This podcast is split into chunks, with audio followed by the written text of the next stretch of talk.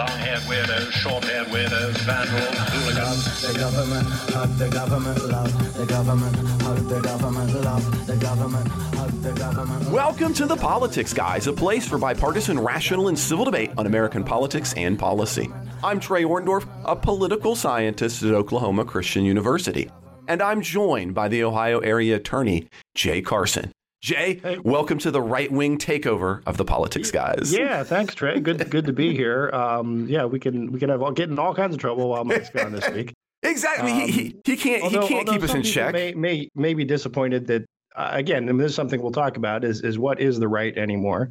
um, you know, but um, It's uh, everything. it's nothing. It's no, and that's a fair question. But now, never fear. I do want to say for those who are wondering, yeah. So this week, Jay and I are taking over the show in kind of a special edition of the rights uh, uh, being together. But next week, if that floats your boat, just just so because there's some leftists when we when we say taking over, some people uh, again assume insurrection. Mike's fine. Uh, That's well, that's right. The last time we did this, there was a possibility he was in the basement, right? Like we we, we did that for a few weeks. yeah, just, he's just he's just take he's just got the, uh, the weekend off. So yeah, there's uh, it's it's not It's uh, not permanent. It's not a, it's not a yeah. yeah. Well, we're gonna we're it's gonna be a rotation of power. Next week, Mike and Ken they're gonna they're gonna come in and they're gonna give their very wrong left wing views, and uh, and and they can get together about how the Supreme Court is corrupt.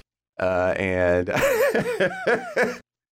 okay, so uh, in all seriousness, yeah. So we got this week you and myself, and next week we got Mike and Ken, and I and I hope listeners that you uh, find our little bit of a switch up on what we do a lot of fun. And Jay, it's, I'm looking forward to doing the show with you because we don't get to do that often. So, Yep. Well, I mean, I think maybe it's kind of apropos that we take over this particular week because, of course, the the, the Democratic primary in New Hampshire what didn't exist, right? Yeah, it doesn't matter. It doesn't delegate any votes. And, and, and, you know we'll let we'll let Mike and Ken sort out whether they agree or disagree with uh, uh, uh, Biden's push for that. But instead, I thought we would really focus on New Hampshire on the Republican side because that's where delegates were coming. Uh, and a lot of things were going on. And, and so, for listeners, if you, I mean, I'm assuming if you listen to the show, you've probably looked at some of this, but it's it's worth having a little bit of a recap. Uh, Donald Trump wins with 176,000 votes, which accounts for about 54.3% of the total and nets him 12 delegates. Meanwhile, Nikki Haley, the last remaining contender in the Republican primary against former President Donald Trump, received 140 and 96 votes, which accounts for 43.2%. And that delegate uh, gets her about nine, not about, that gets her nine delegates. Now, I am a Haley fan. I, I- you know, I don't know about you on that front, Jay. So I'll ask you that in just a second. But that was a disappointing outing, of course. Uh, Haley, when you take a look at those numbers, right, she's most effective with independents, but she loses three fourths of Republicans, and that's just not a good sign, you know, in a, in a primary season, right? Uh, and then, although technically Nevada comes next, you know that's not on. That's not. It's a caucus. It's not going to uh, uh, get any delegates, and so really the next contest is her home state in South Carolina. But that's not until we finish out February. It is. It is a ways in the future. So, uh, Jay, we're in a weird position because when you look at the polling data, and I, I spent a lot of time taking a look at this, most voters in both parties they don't want Trump or Biden. As a matter of fact, when you poll them nationally, this past week, CBS News found that Haley is up eight points over Biden nationally and above Trump, and well over the margin of error of 2%. While those two individuals, Trump and Biden, they're still polling in that poll in a neck and te- neck, in other words, inside the margin of error tie. So a statistical tie. And, and if you look at the details, you can see why. She pulls more voters with college degrees, more moderate Republicans, independents, women, and, and she even picks up some Democrats.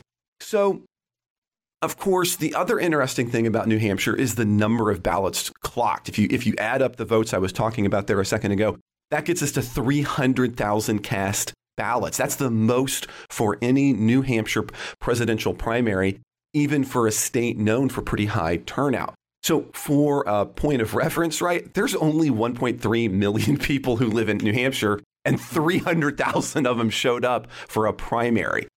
So, so Ken, you know, again, I think Haley should continue to move forward if for no other reason than to protest this stupid model of just having a couple of states go early and then pretend that that's how this works. Which is, if, if, listeners might remember, that's what Obama did to Hillary, and it worked out pretty well for him. Although I don't think, unfortunately, that Nikki Haley is going to be an Obama. What's your take on some of that? And I'm just curious, too, you know, Republican to Republican. I, I was a Haley fan. Where were you? So I, I am a, a, Haley fan. Again, I'm I uh, I take care uh, on the show not to officially in, endorse candidates because that's not that's that's not my job, right? Um, uh, but no, I, I think uh, I, I, think I've been on record plenty of times saying, you know, Trump is an idiot. Um, and I think, and Nick, Nikki Haley uh, represents more of the traditional Republican Party uh, that I grew up with, uh, and and that is is becoming a, a, more and more apparently rare animal. So a couple of things on the the on how she did. On the one hand, um, you could you could look at the result and say, well, yeah, she got her clock cleaned, uh, and that would be entirely true. Um, uh, second, you could say she actually sort of overperformed. Uh, I think she did better than a lot of people thought, better than I thought she would. I thought she'd finish in the mid 30s.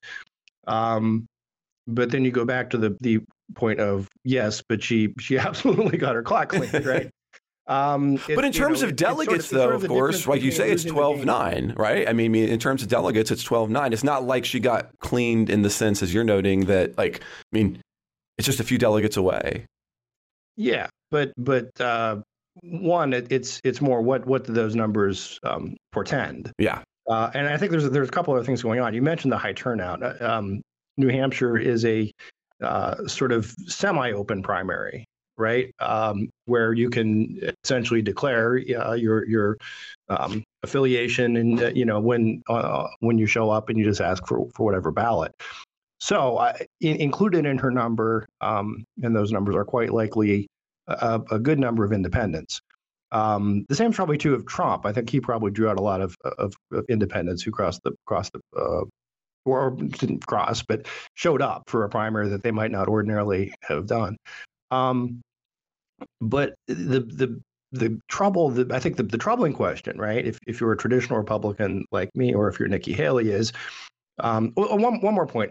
I think it's there's maybe a little bit of a weird thing of comparing this primary to an open Republican primary, right? In some ways, this is almost closer to uh, uh, uh, someone running against an incumbent president in a primary. Not exactly the same, but I think you you the, the better comparison would be uh, uh, uh, George Bush and Pat Buchanan, right? in um, '92, as opposed to say John McCain and George W. Bush, right? Um, uh, so I, I, think that that there is that sort of presumptiveness about Trump um, and presumptuousness about Trump. Um, he he is sort of uh, you know in in essence kind of the uh, the incumbent. And when you're looking at primary numbers, that's you know if if you look at how how did they do against an incumbent? Well, if you had someone launching a, a challenge and getting 40 percent um, against a sitting incumbent president, that would be huge. Um, or huge, uh, as they say in Queens. but I, I think um, uh, you know that. So that's that. You know, you can all look at that and say, "Wow, that that's really good news for Nikki Haley." The, the the dark question that I think they have to be asking themselves in the campaign, and, and a lot of America would be asking themselves is, if Nikki Haley can't win um, in New Hampshire uh, in the New Hampshire primary, what primary can she win? And and I, I don't I don't know that there is one. Well, I mean, I think that brings up an excellent question as you head to South Carolina, which is her home state, right, where she's right. been governor. Uh, and, and, obviously, that doesn't look phenomenal in either polling or in endorsements uh, uh, right now. Which I'd say it's a lot less than phenomenal. I mean, it's, yeah. yeah, it's terrible. I mean, it's, it's, it looks. I mean, it looks worse than New Hampshire. Oh, definitely for the, for the for the distance out that we are at the same yeah. time as, as, as we were looking for sure. And that is in context of, of course, the thing we haven't mentioned, which was right last, you know, uh, on Sunday, DeSantis ends his his campaign and does, I think, what everybody assumed he was going to do, and that was throw his support behind Trump. And you know, even though he, he he's going to take a few more shots at Trump, he's also going to take some shots at Nikki Haley, but he's he's ultimately going to support Nikki Haley. I mean, he says, look, it's clear to me that a, a majority of Republican primary voters want Donald Trump an, another chance. And while I've had disagreements with Donald Trump, Trump is superior, right? I mean, I, you know, and, and, and, so that's what we what we go out on. So uh, it, it's tough. So, I mean, do you hold any hope for for Haley in South Carolina? No. Okay. yeah, I feel you. none, none whatsoever. And look, I, I, mean, I'm again, I'm I'm looking at this as the you know cold hard um, analyst type uh, person. I mean, if uh, if it was a rooting interest, uh, I would say absolutely. She, you know, yeah, go go Nikki Haley. I think it would be fantastic to have Republicans um, have the first uh, woman president, right? Um, uh, that would be a, a, huge blow to the the uh, Democrats. Um, but it, it, that person is not going to be Nikki Haley, or at least it's not going to be Nikki Haley in 2024. Um, yeah, no, it, it's going to be Kamala Harris. And... well, I don't know about that. I don't know about, I don't know about that, but um, uh, I, I, I think that's those those are just the way the numbers are adding up. Um, and I could I could wish and hope uh, otherwise, but uh, that's again we are where we are. Well, let's um, let's let's throw another let's throw another wrinkle on this, Jay. So, I mean, yesterday, so that's that's Friday. Uh, Donald Trump is found to have violated again uh, the court and once again been found to have uh, uh defamed E.G. Carroll. Uh, and yeah. this time, the the jury came back with a absolutely sizable uh, uh, uh, penalty, uh, topping almost getting to you know ninety million dollars as a result of what he said he was holding in cash as a way to try to get him uh, to stop talking about her uh, and defaming her. and so, you know, again, does that potentially change? I don't mean just that particular item, but I think one thing that a lot of analysts, and I think more so in, in, the popular opinion, is to say, well, if you get enough of these cases, if you get enough of these hits, then maybe Nikki Haley can do something. In other words, like we said, it's a long time until that primary.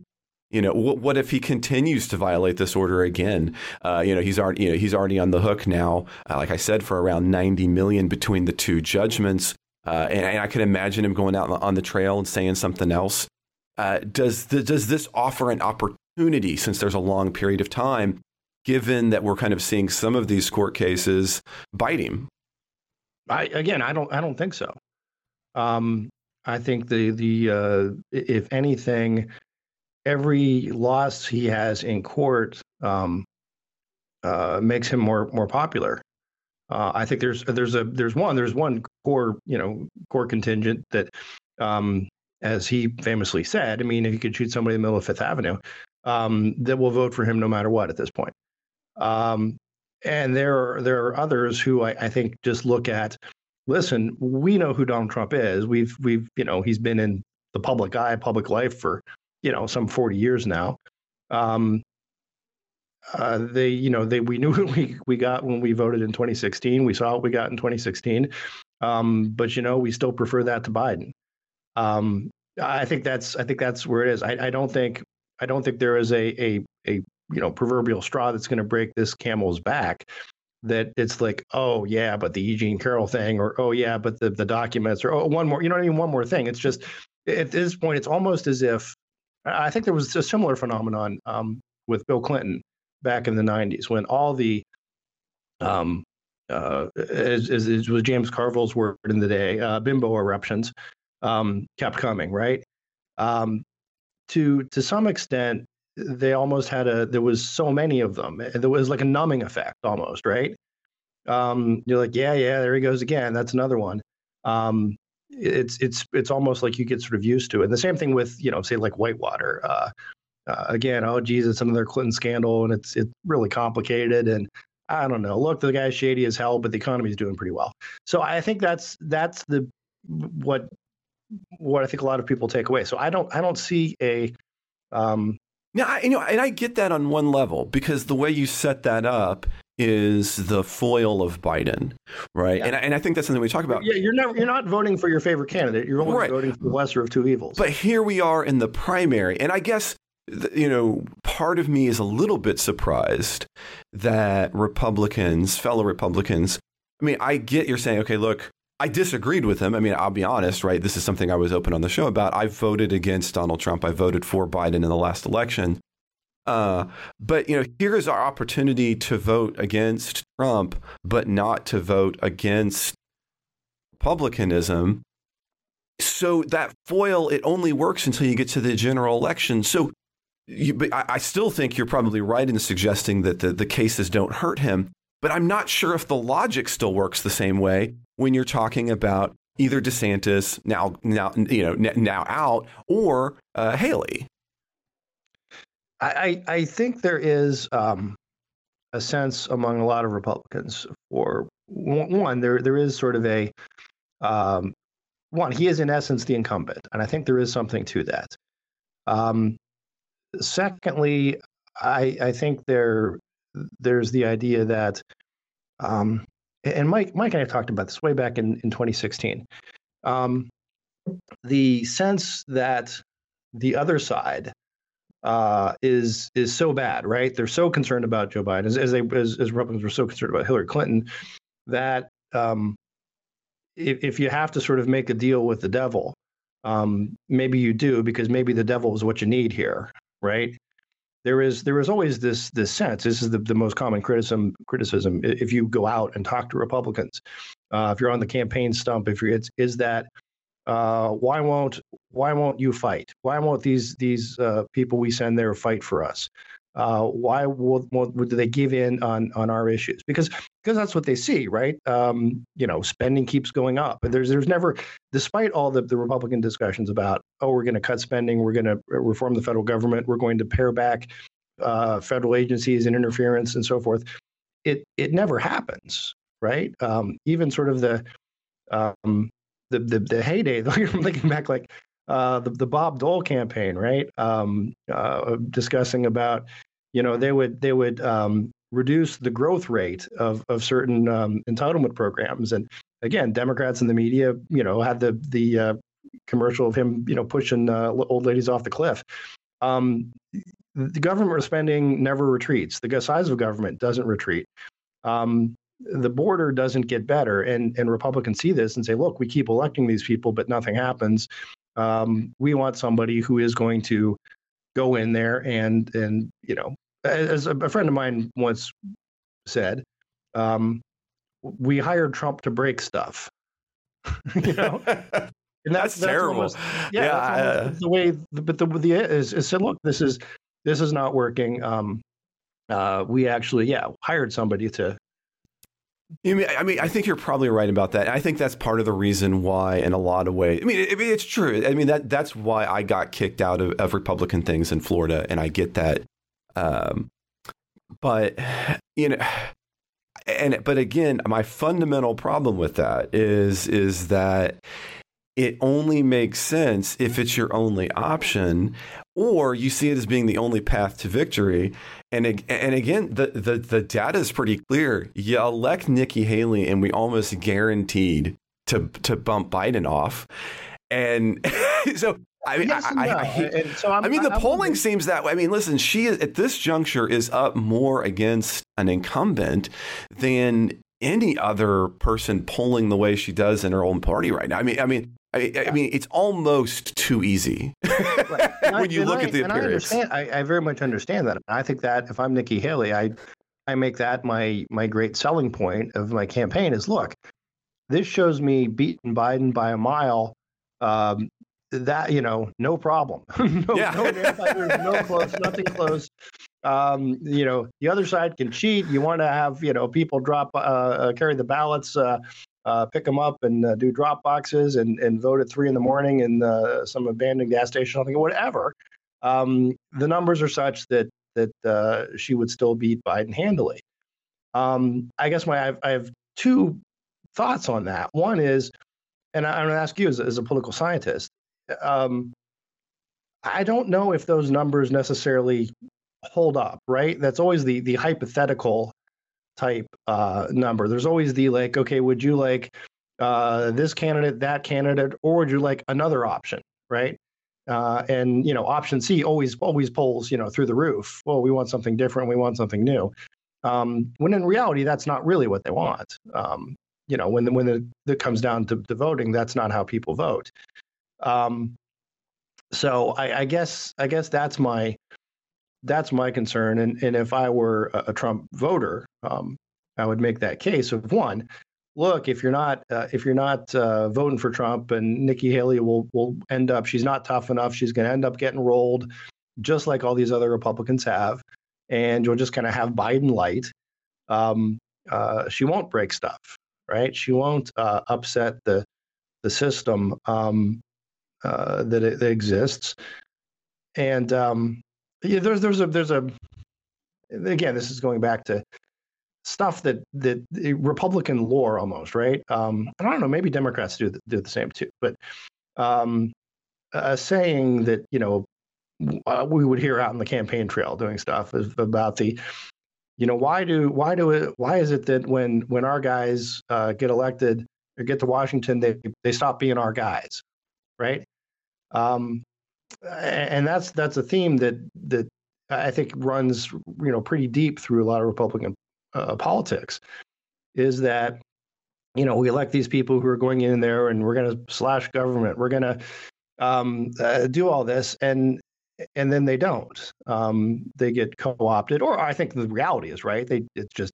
governing is actually harder than than uh, campaigning. Well, I'm glad you said that, um, right? And, and that and I, that mean as as a political scientist, the answer is a, our system isn't designed so that one party can control the entirety of the system, right? The minority party has all kinds of levers and brakes on the system.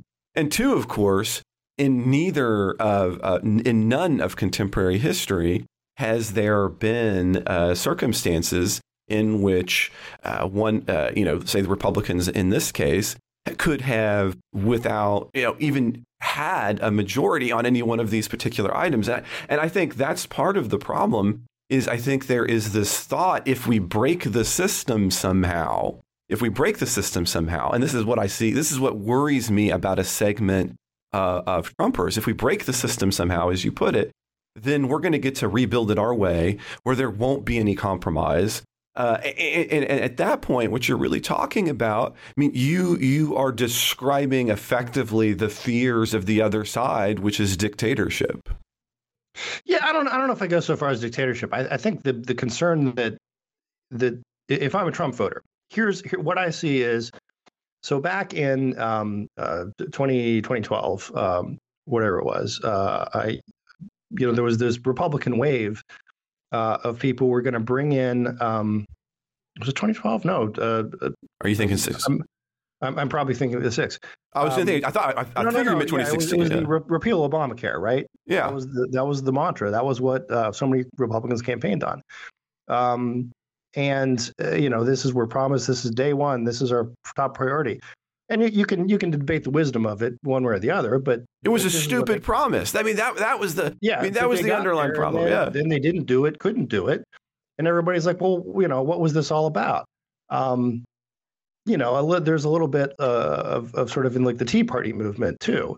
Not, I don't want to fault those guys because I, I do think they tried, but um, you know, we're gonna we're gonna roll back spending. We're gonna slash this. We're gonna slash the deficit. We're gonna and, you know so people go there and then uh, it comes time for the vote and you you know you don't have that you just don't have enough numbers because you have uh, enough uh, republicans who who decide they're not going to do that. Now they may have good reasons uh, that they say no i think this really is a priority and here really is the spending and you know or maybe you actually you, you get to washington and you see what the numbers actually look like and you realize oh okay well we still have to do that and there's there's political uh, pressures and, and people being co-opted. And um, but let's be honest. Maybe, I mean, the, the maybe reason co maybe co-opted is a bad but, word, but that fails in part because part of that groundswell shift as you move from the Tea Party to Trump is is the idea that you I mean Trump is explicit. We can't touch entitlement items. Yeah, you know, right? you and, can't and change that, I, and you can't using, touch I'm military stuff. And, then, and so, yeah, yeah, and, I agree with you. But Trump that, that, is clearly not in that that fiscal conservatism. Yeah, so we get to this point. I mean, so again, if that's what you want, that doesn't make sense. But well, I would say I would say substitute substitute the border for the fiscal control stuff. Right? Yeah, well, that that could be that could. Yeah, be. Um, that it's it's not a matter of uh, uh, yeah, I was just, again using those as examples. I was just Um, thinking back to you know George W. Bush, the last the last Republican president, to really take I think an honest stab at rethinking about Social Security, for example. Yeah, and that yeah that blew up miserably. Yeah, Well, I think we should probably pause that for a second because I think one of the things we should say. Like, so, if uh, uh, listeners, if you, you, uh, keep in mind for our bonus show this week, uh, one of the things that Jay and I are going to do is we're going to get deeper into the Republican weeds a little bit and offer some prognostications for what we see is happening, how we kind of fit in it, a little bit different of a take. So, uh, again, if you kind of like that conversation, we'd love for you to join us as we get to there. But I want to start to pivot a little bit, Jay, uh, and move to to Texas, right? Just to, to my southern uh, state to the south. Uh, you know, because some people think of us as the good Texas here in Oklahoma. I don't. That. Okay, well, no, I mean basically Texas see us as, as being evil. Uh, have you, if you like, if, if anybody ever wants to see, and this is true, watch a little bit of the old King of the Hill and how they talk about Oklahoma. if you want to know what Texans really think about Oklahoma. Um, so, but let's let's get into this. So we, we had kind of a. I'm not often surprised, uh, but I was a little bit surprised over what happened this past Wednesday. So let me set up what happens. Uh, we have had a conflict between Governor Abbott uh, and President Biden uh, for some time now. Um, and, and here's what happened. At the beginning of the year, the U.S. Justice Department filed a motion with the Supreme Court to allow officials to remove razor wire, or at least cut it, to help migrants who might otherwise be killed. It also made hard, as the Solicitor General argued, to have the border control agents with the power and duty to control the border if they're not the ones in control of these border materials, i.e., again, those razor wires. And the primary location in question is Eagle Pass, Texas. And it has faced a record of migrants crossing the border, and it has led to many deaths of those trying to cross the border, uh, most recently as they encountered both waters and uh, uh, uh, razor wire. And the argument from Abbott is, is that the border has not had a, a deterrent effect and that is is if we don't lock it down if we don't make people i mean he's not quite saying this but i think this is what he's implying. I, I, I don't I, I think he would say it if he could. Look if people aren't dying to get into the country then they won't stop trying to get into the country right? So the border increasings are going to uh, increase unless we make it so deadly that they can't. Now, this week, the Supreme Court then, uh, in an unsigned order, lifted a federal appellate court ruling forbidding agents from moving or changing those structures. Four justices dissented from that order. Not a big surprise who they were Thomas Alito, Gorsuch, and Kavanaugh. The, the, the uh, district, excuse me, Court of Appeals had found that the agents were not carrying out their duties by cutting those fence, although there is no content to the Supreme Court. The Supreme Court clearly at least disagreed. This is what led to the biggest news of this week, which is Abbott issuing something I would call it a bit like a nullification doctrine redone, an order arguing that President Biden had broken the compact of the federal government and states. Uh, he actually released this statement generally and on X, and it says, quote, President Biden has refused to enforce those laws and has even violated them, end quote. He then argued that, quote, James Madison, Alexander Hamilton, and the other visionaries who wrote the U.S. Constitution foresaw that the states should not be left to the mercy of a lawless president. Now, although I think he might need to reread Hamilton, and by the way, some Madison too, he then goes on to cite Article 4 and Article 1 of the U.S. Constitution, arguing that there is an imminent invasion and therefore Texas can operate without regard to federal law or it seems in this case, although he didn't explicitly say it in the order, the Supreme Court. So, what really is all of this? What is this? What are these sections? Well, Article 4, Section 4 of the U.S. Constitution states, quote, the United States shall guarantee to every state in this union a republican form of government and shall protect them uh, each against uh, each of them against invasion, end quote. Uh, and Abbott is arguing that this requirement has been violated. And then if we turn to Article 1, Section 10, which is a limitation of state power in general. It says at the end of that section, quote, no state shall, without the consent of Congress, law, any duty of tonnage, keep troops or ships of war in times of peace, enter into any agreement or compact with another state or with a foreign power or engage in war, and here's the phrase, unless actually invaded or in such imminent danger as will not admit delay, end quote. And this is it was kind of interesting because this you know this is Ken and I have been have went through the Constitution last year. So if you know uh, for those of you who are interested about this, if you become a, a supporter, you can kind of listen to our, our, takes on this long before this was going on. But anyway, back to the order. Uh, it also cites Arizona v. United States, but pause, not what you're thinking, not the majority opinion. Instead, it cites a dissenting opinion on the issue uh, which argued that state law could supersede federal law on immigration that had been written by Scalia. Now, uh, you know, uh, uh, uh, Jay, this is this is there's a lot of things going on here. I, you know, the first thing that comes to mind, a, is Madison actually wrote about this very issue, and he argued explicitly, and this is in terms of of the Alien Acts that gets passed during the Right. Uh, the administration. Yeah, he basically says, look, unless you have armed troops coming across a border, I'm paraphrasing here, it's yeah. not an invasion. And Hamilton, let's go a little bit further. He he had even less. you know, he took an even more stringent view on this uh, uh, on this case. And again, I'm not a lawyer. I'll let you turn you over to you. But you're not. You don't generally cite. I love Scalia, but you don't generally cite the minority opinion when you're issuing law. so no, I, I, was a little, yes, I was a little no. taken about. Uh, um, so what? So what's your take on this? Because I'll be honest. Again, I don't get shocked often. I'm not shocked often by Abbott, but but this just seemed so. I mean, over the top wrong. yeah. what do you? Th- no. So I look as a uh, if I'm reading the um, Constitution as an originalist, um, uh, first as a textualist, uh, uh, and then um, secondly with an originalist sort of gloss, right? Um, I, I read that to mean because the, the the phrasing says "shall not make war," right? Uh, except uh, if invaded.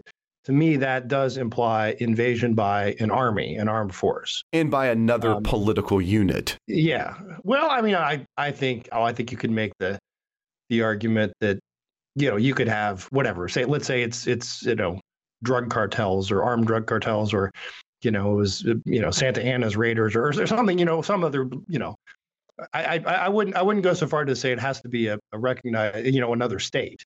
Um, but I think it it it uh, implies that um, it is it is an armed invasion. Um, and an invasion also tends to mean the I think if you take it in its originalist context, um, the the idea not just of an incursion, um, but of a a uh, moving into territory uh, with plans to keep it, right? Um, uh, so no, I I would not. Uh, I don't. I don't think um, Governor Abbott declaring this is an invasion. Where again, I think I think um, metaphorically, right, uh, politically, rhetorically, um, I think he's entirely correct uh, when you have this many people coming coming uninvited. Um, well, okay, you know, I, want but, but I, know this doesn't. It's not an invasion, invasion in terms of uh, uh, an invading army, which might trigger. But I want to push back a little bit because I, I know that I, I know that I'm on the I am not on the the majority position here with the Republican Party whatsoever. And heck, I, I you know I'm I'm probably too far to the left, even compared to to Mike, because you know the three of us have done shows on this before. But I really have gotten tired of that rhetoric because, in part, I mean, put aside the particularistics of the policy. I mean, what we're talking about is individuals fleeing and whether we think they ought to be fleeing, ought to be ending up here or not. I don't think there is anything either useful or accurate or, dis- or descriptive about calling the invasion because that sets up, I think, this kind of it normalizes language of viewing these people in a light that that, is, that, that even if you disagree with the policy is deeply kind of offensive at best. So I, I, best. I would I, push back and I, I, disagree. I know Mike feels strongly about this. Um, but if you have at this point 10,000 people a day uh, coming uh, uninvited, uh, coming illegally, and Mike and I had a, a, back and forth about this, and uh, you know, his his position. Well, they're not illegal if they're coming here seeking um, asylum.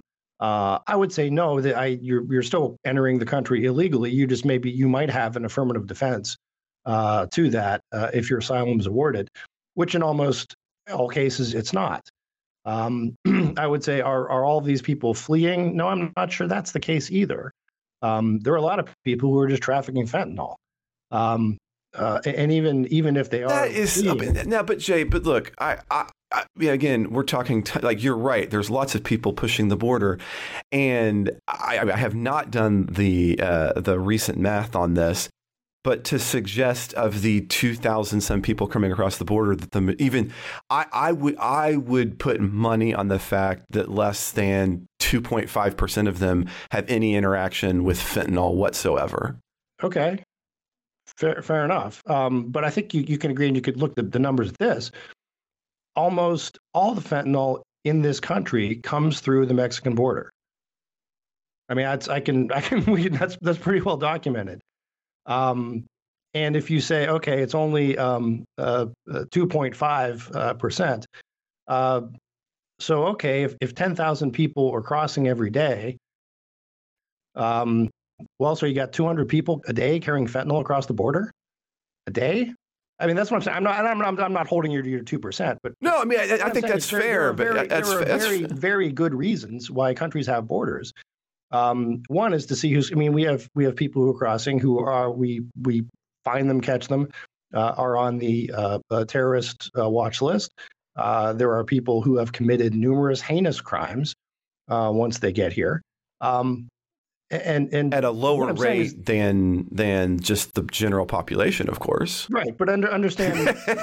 no, no, no. But the, those aren't those are additional That's, crimes. It's not. It's not. A, it's not a question of well, but you uh, committing the crimes that Americans won't commit or something. No, like no. That. What I'm saying though is, is but, but but by that same logic, I guess what I'm suggesting is, is if you're saying, look, we need to crack down on them because they're somehow particularistically dangerous. No, no, no. I'm but they're saying, not. I'm, right, that's what I'm, I'm suggesting. saying. I'm saying if you have um, I'm saying if if if there are people who are dangerous at all uh, and shouldn't be here in the first place, we got enough dangerous people here already, right?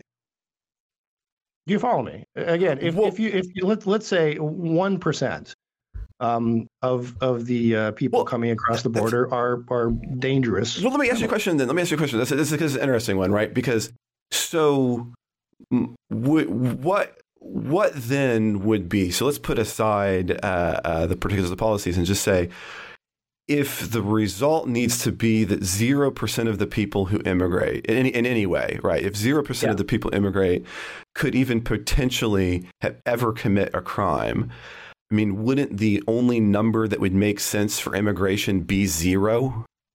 No no no. I'm not saying potentially commit a crime. I'm saying people we know who have committed crimes right Right, but I'm saying is, but, but, but record. I mean, but, why, why, why would you import criminals?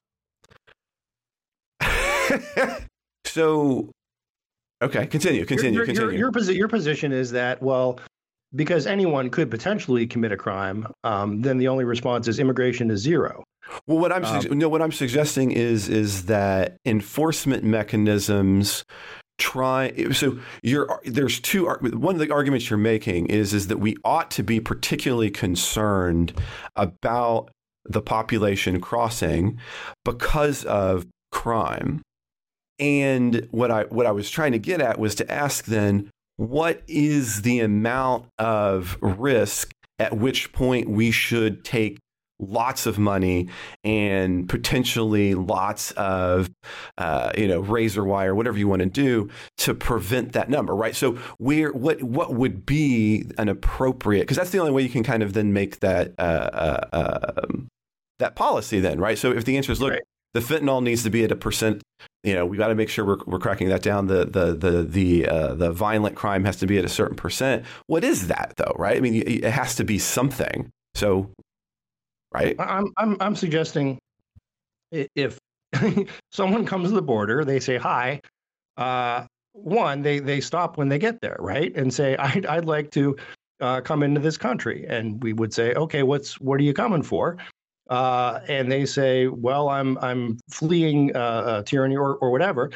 You, you, would go through a process and say, okay, what's your name? Where you're from? Uh, you do a background check. If here's here's the thing, if Trey, if I if I cross the border to Canada, they stop me. They check my license. They, you know, check uh, uh, my my credentials. They make sure I'm not. I don't look suspicious. Uh, they look, you know, do am I carrying anything in my car? Have I am I bringing anything back? Do I have any of these things? Uh, that you know X Y Z. They go through the list. What's your purpose? How long you staying? When you leaving? Where you going? Um, that's all pretty pretty reasonable. Um, in this case, if you have someone who just wades across the river, you can one assume they're not going to go through them. They don't want to go through the normal processes for some reason or another. Um, okay, but I see. I, I, I, grant that. What I'm suggest, what I was asking though was is is that in the context of this, we're suggesting, okay, what's the likelihood that I ought to put up things that might kill individuals who are doing that, and for the particular benefit of keeping down what? So what what what we want to get at here? I mean, I hear what you're saying, but right in the context of what Abbott is is doing, we are putting up deadly things. And what we're suggesting is is is that the level again, people I, I don't disagree that you have people violating the law. What I'm suggesting, though, is is is how violent do we want to be in the upholding of that law, uh, and what is the net benefit to both the cost of upholding it at the rate that we're doing, and cost in terms of not just money and manpower, but we're talking in cost of individuals' lives, right? So, for example, you know, if somebody is stealing some gum, right? That's wrong, and I don't want that to happen. But I don't want I, I don't want the likelihood of the guy who steals gum to be that he gets killed as a result of right. enforcing the law. You're making the argument. There's a uh, a case that everybody studies in law school, and I forget the name of it now, but has to do with there's a guy who's got this shed, and he's got I forget what he's got in the shed, some kind of collectible cans or uh, something something dumb, right? But it's very important to him. So like he's he's got this shed, and he he booby traps the shed with a shotgun so that if anybody tries to to steal his his uh, cans, uh, they get they get blown away. wow. Uh, and they do, and, and, the courts say, "Well, come on, um, that's not sporting." Um, you know, clearly the the interest in life uh, uh, exceeds um, any interest you have in protecting your property. You've got a right to protect your property, but but uh, you can't protect it to the point of um, this. so I think I think that's the the argument I hear, and I think I think that's not a I think that's a good one. Um, I think the response to that is uh, state national borders are different. Um, would be one response. I'm not saying I'm not saying I, I agree with that response, um, but I'm I'm saying there are there are many places in the world where if you just go running across their border uh, without identifying yourself, they they may shoot you, right? Um, and I'm not suggesting that's the way we ought to be. Uh, uh, I'm I'm saying I, I, think if you're looking at at you know what right does a does a state have a right to uh, keep people out uh, by violence?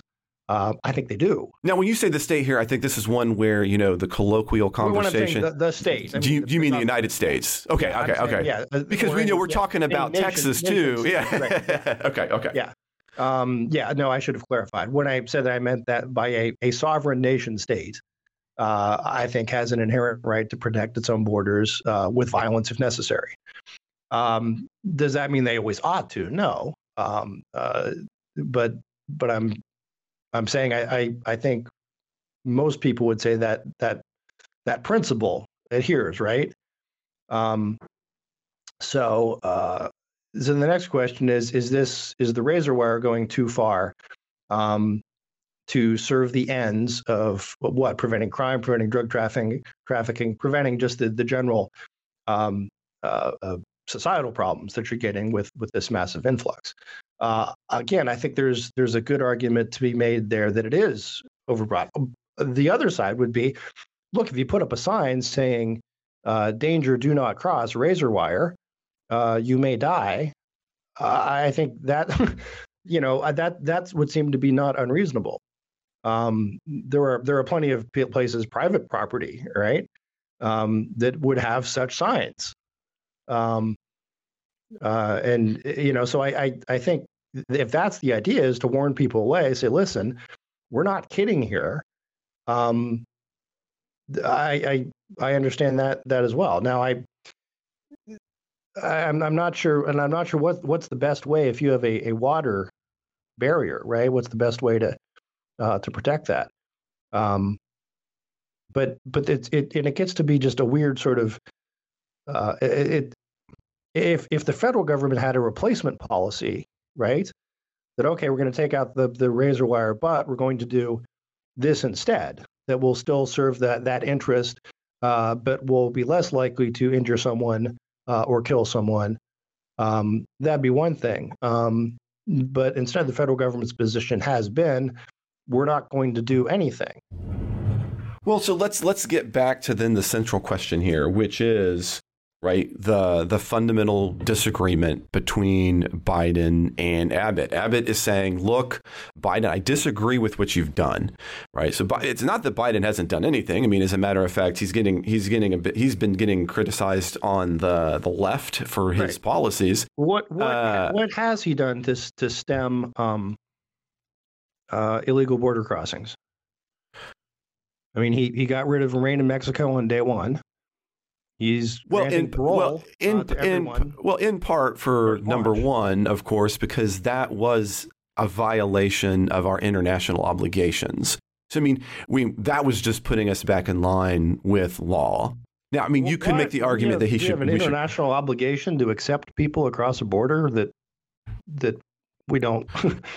our treaty our, our, treaty obligations are such, yes, that if you have a reason to be, uh, fact that you have uh, uh, uh, asylum seekers who are fleeing, you actually cannot force them to wait. They are supposed to do that in the country of origin. Yeah, I mean that's that is that's my point. In the country of origin or another another country, they're supposed no, to. No, the country in which you're looking for your asylum. You don't have to wait. Make the asylum. To that, I mean, that is the underlying argument of uh, of international human rights is that you don't have to remain in danger as you're making that claim. But uh, so one of the things that I think does point to that, of course, is we've had more stops at the border. That's one of the ones that's always weird. I mean, maybe you can enlighten me on this one, right? So we have had more stops on the border, and as a percentage, more individuals caught by agents than any other point. How is that not at least attempting to enforce the border? Because because they're caught and then they're released. Um, that's that's why. I mean, it, it's one thing if you were, say, caught and turned back, uh, caught and deported, caught and taken, uh, or or caught and said, "Listen, you can't come into the, this country until you've uh, uh received asylum, uh, or unless you can show a compelling case that you actually should should receive asylum." And the problem is, you know, and and you you would be right in arguing this. Once you're on American soil, um, then then you do have then you you you've got that that asylum right. So the the only under the, our, our system as it's set up now, the only way uh, uh, to to do this is to prevent someone um, from crossing. Otherwise, anyone can come um, request asylum, and they're here for several years. Um, maybe they show up for the hearing, maybe they don't. Uh, and then then you you get to the big question of where we're going to be in a couple years. Let's say um, uh, the Biden administration spends tons and tons and tons of money, uh, hires all sorts of administrative law judges. Um, uh, we set up uh, immigration courts uh, on every corner. Um, we get all these hearings done, and asylum is denied, as it typically is, for about 90%. What do you do? Right? Do you, oh, I, you... I, thought that was hypothetical. I thought you were going to answer well, no, that question. I mean, I'm sorry. rhetorical, right? Um, but but what what then? Well, I mean, again, you're, you, if you're, would our country would our country be in the position to deport nine thousand people a day? Well, I assuming mean, they're coming in 10 10,000 a day, assuming I, I, assuming ten percent get asylum. I, I mean, I mean, my response obviously is not going to be the typical response. So I'm I'm not good here. My answer is is I wouldn't want to do any of that. uh, I, see. I see. I would see all of that as, as being an absolute waste of time. Um, as, a, as, a, matter of fact, uh, you know, one of the things I've pointed at to before, and I would look at again, one of the things that Americans just absolutely saw as being overriding oppression uh, uh, in the uh, uh in the early 19th century was this idea that you're going to have to produce papers as you came to the border, and you're going to do this kind of stuff because you know free people get to move between free states. Uh, and that was an argument Well, between they don't. Fran- I mean, they France and the. United States. France and the United States. What was a huge argument was you're going to France is going to make us, you know, like report, you know, what Americans are doing as they're coming into France. We were outraged about that. We've lost that. I mean, and today we have much harder borders, but that No, comes no. as a result of World War One, World War Two, and I get that. Uh, and and we see these threats as being more imminent and that they can hurt things. But I disagree with that position, and and I I, I think that I- again, this is not a popular position, and I absolutely get that. And it's not one that's going to win many elections, and I get that. But I I will stand on people's moral right to be able to move. I, the idea that nation states should have a lockdown on me because I've been born in a particular location uh, Oh, no, no. has I- no I- I has would- no standing. Uh, and so, but we we want to have these very deeply difficult systems in which we to, for for people to move, uh, and uh, so anyway, I, I'll pause there on my soapbox for a minute. Yeah, but, But but, to- let me. I think I think I. It, it's one thing to say, and I would I would agree with you there. A a state has a does not have a monop- monopoly on keeping its people from moving somewhere, right? It's not it's not East Germany, not North Korea, not the old Soviet Union. We're saying you can't emigrate. Um, I think the position is you can emigrate if someone will take you, right? But, Well, it's- that that's different than saying. Um, But if- know, what- what I'm I- saying I is if you're a right free go- go country- in Italy, but What I'm saying though is, is if you're a God fr- want me. if you're a free country, if you want to be a free country, part of what makes free, I think, is to say you can come here, right? We're Yeah, not going to but I would- restrict I would those things. say under under certain rules and regulations, because if you say anyone can come here anytime, anywhere, then I, I think maybe you got the free, but you lose the country. I mean, you, you're not a you're not a nation state if you don't have a border. I, I see. That's this is where I disagree. I, I think that that is part of what makes the United States possibly and early one of the the great countries of the world, and I think that's one of the reasons there was so much early heartburn and const- uh, uh, consternation over the Alien Acts. Uh, uh, you know, in our second uh, uh, presidential administration.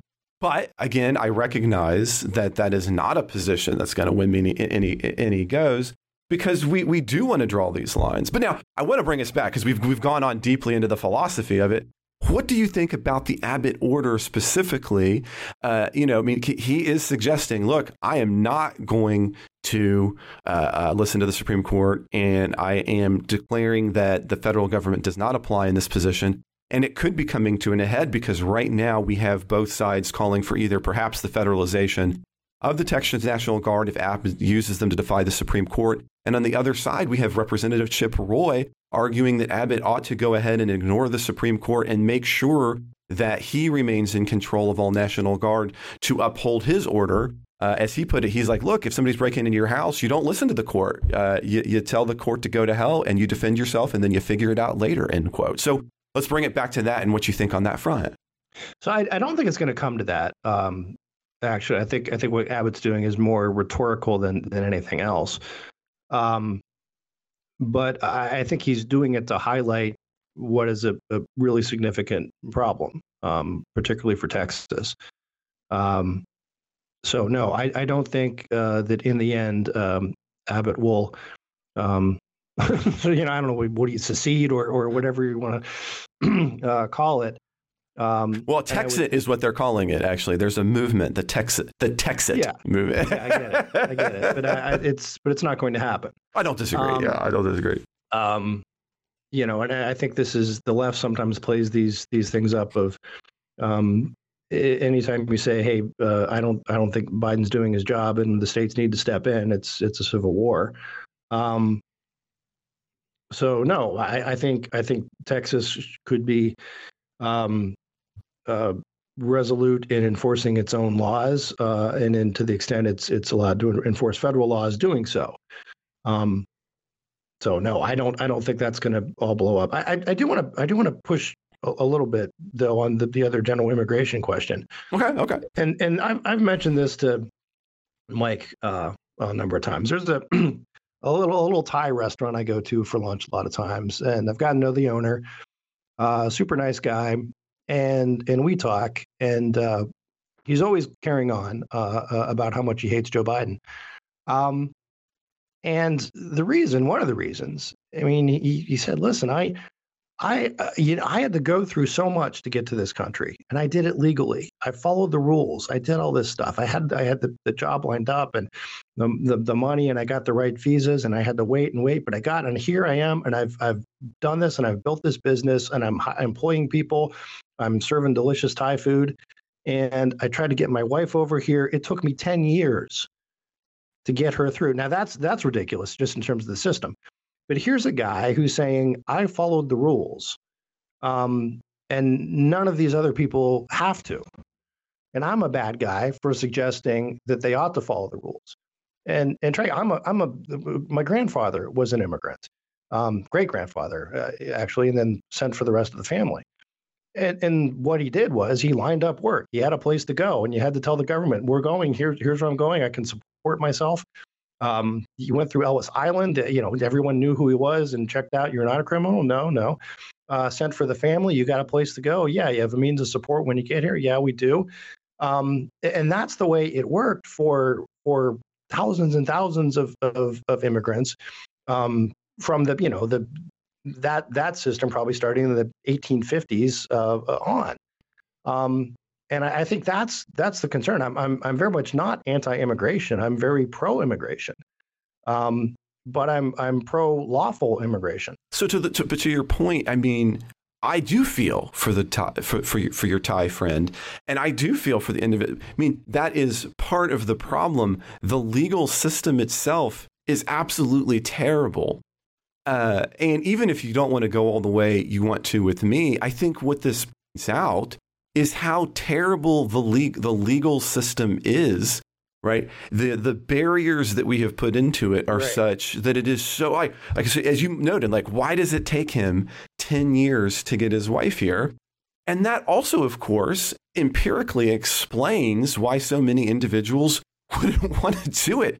They might not have the means or the money. It's expensive to yeah. do our system uh, and so I, again, so I let feel let me, let me I feel for the guy. I'm not quite done because what I'll, I'll, go one step further and I'll say, and that is it's and and as a result, this is why, and I think Democrats don't always recognize it. This is why those individuals who jumped all through those hoops tend to be on the Republican side. But what I would suggest it is is very similar to the it's the old, well, I had to do it, you ought to too uh, you know, well, is this really the best way to do this? Probably not. But I had to do it, so you ought to have to do it too. And, and I, I, so I, he, I understand the justification he has for saying, like, look, make that difficult, and that is why in Texas, no, no, for no, example, you have that. So I, I, agree. He would he would not say, and I think most Democrats would not say, uh, I want the same difficulties imposed on me or imposed on others that were imposed on me. I okay, well, I'm so, I, yeah, I, I, am, I am mimicking some uh, some some of my former students who work uh, who take that view. So maybe maybe I, okay. I, wasn't trying to put that on him, but yeah, I, will no, say no, no. other Mexican uh, uh, uh immigrants uh, have made that kind of argument. But continue. You were trying to get to something no, else there. Not, not saying, listen, I, I, I had to, you know, it took me this many years. It should take them this many years. I think they would be, be someone would be very happy to say we should reform the process so it doesn't take that long, so it's not that burdensome. Um, but there needs to be a process. It can't be just um, I'm going to jump ahead of of everyone else uh, or ignore the process. But I think it, just let's make it an easy, easy, easy, cheap, free process. But again, I get, I get it. No, that that's not popular. Everything. Well, it's not popular, but it's also then you know it, it's an expense to weed out the folks uh, who are bringing the fentanyl or might be violent criminals. And I think that's an expense that you know the government ought to. But see, of, right? I, one last thing on that. Like I hear that, but okay, let's go back to one of our biggest, most violent moments in American history, 9 11, carried out by individuals who went through the stupid process. So I guess I'm also a little bit biased by the fact that even our current very hard process failed. and so I sit here saying, okay, so if we do a complicated process to somehow keep it all out, I don't think we're going to keep it all out anyway. And it's so I don't see what I'm netting So I guess uh, as I continue to go along, I just keep saying, well, look, I, you know, we can continue to have some kind of process that, if it's anything like what we do right now, has failed in epic and spectacular ways when it, even when it was working theoretically. And so, why do I want to spend even more time on that? Why not just make it even easier?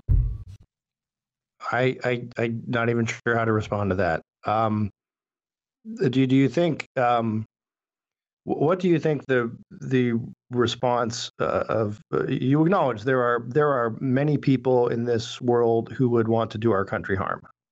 Uh, of course, who want, kill, who want, to kill Americans just for the sake of killing Americans. Of course, and there, yes, but I mean, again, the system as we have it right now has not consistently stopped that from happening.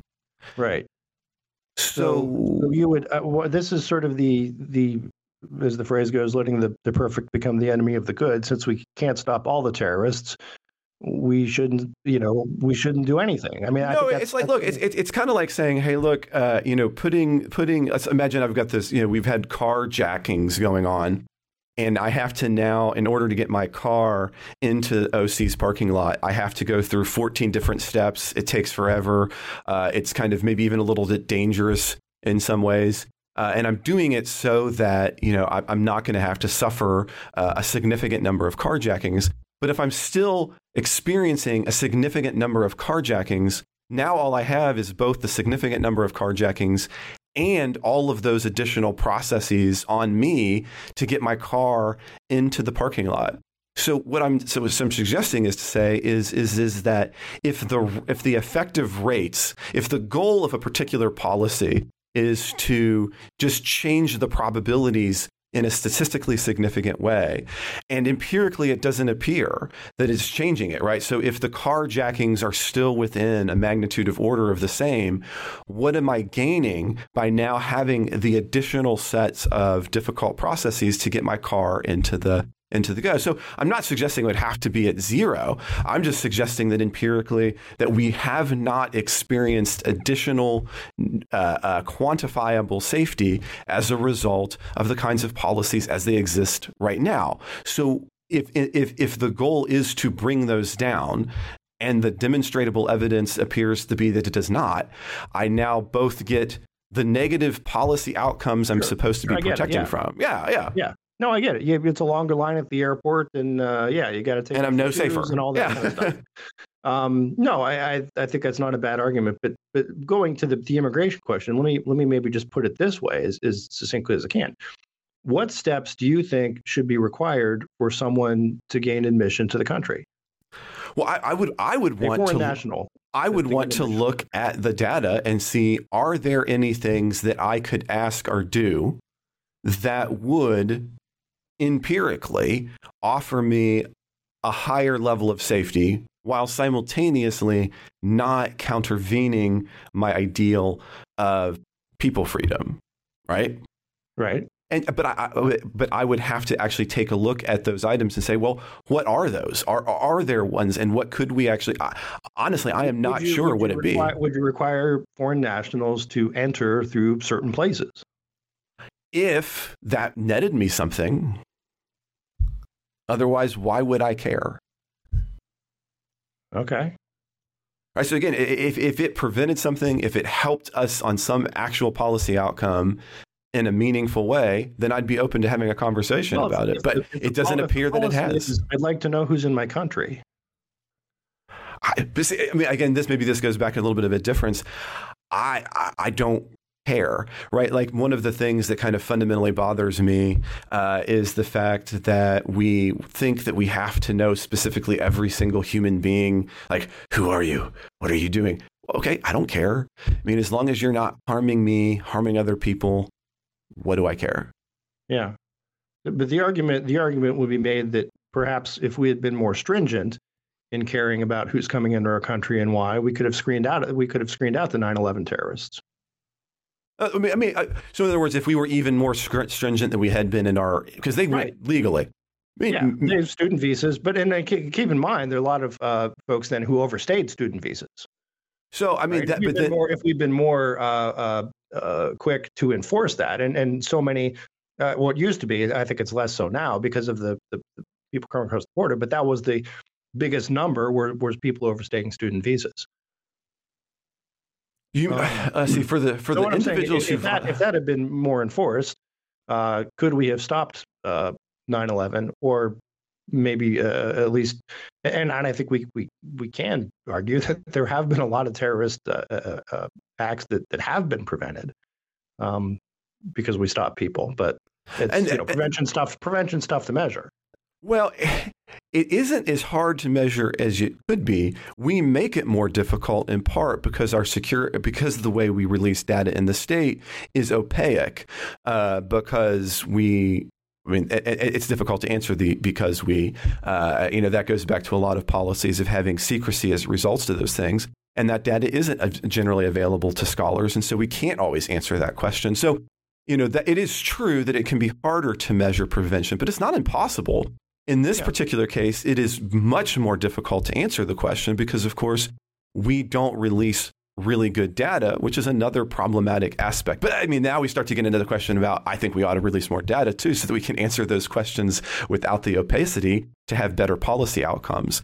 But that I think brings us to maybe, I mean, I know- I know we're running a little bit long, Jay, but I think we need to get at least one last item Yeah, from yeah, the yeah, week. please. I'm sorry. I- you know, I- it's all good. It's still a border, right? So we can still sit there. the border. Yes. Uh, but you know, but this week, of course, we we appeared to have bipartisan support for an immigration uh, bill that would be paired with military, excuse me, financial dollars to the Ukraine and Israel. Uh, and there seemed to be some movement on that. And again, I mean, obviously, you know, th- this might be something that you're more excited about than I would have been in, in some ways. Uh, but these talks really seem to falter when this Wednesday, Senate Minority Leader Mitch McConnell suggested that the politics had shifted. Why? Because President Trump wants to build his reelection campaign around immigration. And to kind of not step on the toes there, we don't want to make a fix and therefore stop him from running on that. Uh, and so this came out according to Punchbowl News. And then, really kind of t- uh, uh, uh, tellingly, McConnell and his team would not walk back or dispute those comments, which makes it likely that he probably said something in those vicinities. Uh, as a matter of fact, though, the one of the, uh, the kind of the pushing, driving forces for this bipartisan bill is my own senator here from Oklahoma. Full disclosure, uh, I, I know his campaign staff, and they, you know, and they come here and, and visit OC. Um, uh, you know, I don't work for him or do anything like that, but you know, he he does have a relationship here with OC and, and likes to come out here. Um, he is one of the ones kind of pushing on that. He's argued that the deal is not dead and that they shouldn't really just focus primarily on Trump arguing that McConnell was just quote unquote acknowledging political realities, end quote, uh, not abandoning the deal. Yet Trump uh, quickly argued very forcefully on Truth Social that, quote, I do not think we should do a border deal at all unless we get everything needed to shut down the invasion of millions and millions of people, many from parts unknown, into our once great, but soon to be great again country, end quote. So, you know, even as we're talking about this on Saturday, Jay, uh, there, there, it appears that there might be some that uh, some life support for this, but it's still kind of hard to see uh, how it might pass the House as we continue to see people coming out against it. What do you think about? Excuse me. Let me try that again. What do you think about that? Uh, and, and and what do you think about trying to have these two things tied together in order to have that bipartisan deal? As a matter of fact, on Friday, Biden said, "Look, you put this into into effect, and I will I will shut us down every time we hit the cap number uh, uh, uh, of that average, I believe, of, uh, of 3,500." Yeah. So, so first, I would say, in sort of the, the Punchbowl News getting the scoop here, that you know, wait, you're you're telling me Trump is going to run on the border? I mean, it's when did this happen? I mean, uh, to me, to me, to say, well, geez, the politics have shifted. This is, I mean, obviously, this is what, uh, you know, um, in some extent, all Trump's been talking about for uh, six, seven years now. Um, so I, I don't think it's it's you you can say, oh, geez, all, all of a sudden we found out that uh, President Trump's going to be running on border security. Well, no, the, the, the, the, the thing would be McConnell saying, look, we've got to kill this because, we, you know, tr- you know the, the primary is over effectively. Yeah, yeah, I'm not, I'm, I'm not buying that, and I, I think uh, it, it was, since when was this was Mitchell McConnell ever looking out for Donald Trump? Um, I think is the other uh, piece. Um, but but anyway, I I think there ought to be a deal. Um, I think there will be a deal. Uh, how good of a deal there is, we'll see. Um, I'm not sure exactly how you, you, mentioned this earlier. I was kind of had a late night last night and, and yeah. saw the headline as far as Biden's proposal, so I, I, can't speak to it with a lot of specificity. Um, my guess is if if he comes up with some sort of fig leaf cover, um, he can you know pass it and say he's stopping the border. I'm not sure how that works, right? I mean, walk walk me through. And again, if you know, because maybe we just don't know, right? Um, uh, what the well, the, would actually well, work. The, te- the, te- the text of the deal is not available. Yeah, I mean, the text of the deal is not available. So I'm always hesitant until I can actually read some of a bill. I'm not going to make any kind yeah, of predictions yeah, on that. So that's that, I guess that's and that's you know again kind of where I am. So I I don't know for sure if Biden, uh, Biden says he's going to shut down the border. Um, I think a, a, good question is well, oh, you know, again, why didn't you do this uh, uh, three days and thirty thousand um, uh, migrants ago. Um, uh, so I, I, I don't think he's actually going to shut down the border, um, but there'll be something, right? Uh, and I think Republicans can still run and saying this deal was totally insufficient. It was a sellout. He didn't do it, you know, and and, and so forth. Uh, and Trump can certainly run that way, but you can still get something done. And I'm I'm I'm willing to take uh, half a loaf, um, um, you know, at, at a time.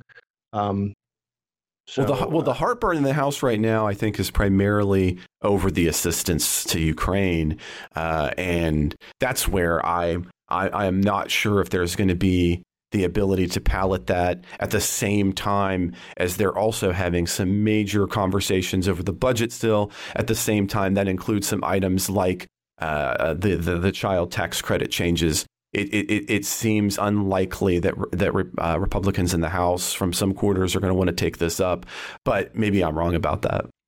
Well, again, I think if if you can give Republicans the ability to declare even a partial victory on the border, they'd be willing to to go forward with Ukraine funding. Um, that's the question, right? Is is whatever this deal is going to give those Republicans enough cover uh, to say I'm doing something on the border in exchange for um, Ukraine funding. Uh, and I, I, again, like you said, we just we just don't know yet. Yeah. Well, Jay, I'm going to pause this there, and, and, and, you know we did not get to everything we know, had intended no, we, to. Yeah, we digressed. so lot. we're going to have a huge bonus show. so, listeners, uh, we're going to talk more about the Navarro sentencing. We're going to talk about a secret surveillance court. And we're going to do uh, what our kind of predictions about the Republican Party and, and, our view of what's going to be coming of that as we move forward in our bonus show. So I, I hope you join us for that. Now, if you aren't already a supporter of the politics guys, I really hope you'll consider becoming one. I mean, you're going to get these kind of cool things that Jay and I are going to do in just a minute.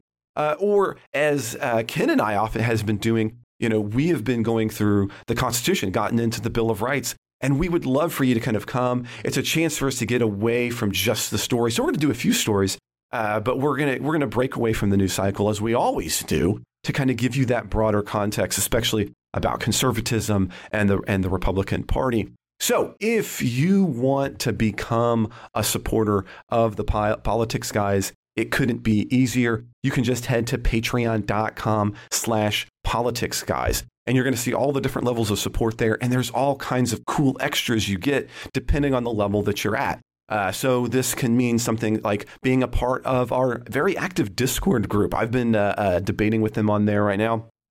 Uh, uh, Jay, you've got some some deep supporters on Discord. I don't know if you know that or not. No, they, I don't. I, I, don't tend not to go on to not not that I. It's not that I don't want to, um, because I I do. It's just a matter of uh, you know uh, justice uh, justice is a jealous mistress. Uh, well, no, I, hear that, and, and uh, but I am thankful I get to be a part of that because of my my schedule. I'm busy, but I get to be busy when I at different times, and it works out that way. Uh, and so again, you'll get to see all those different tiers, gear, and benefits and level support. If you head to patreon.com slash politics guys, you can support us in other ways. You can support us on Venmo where we're at politics guys.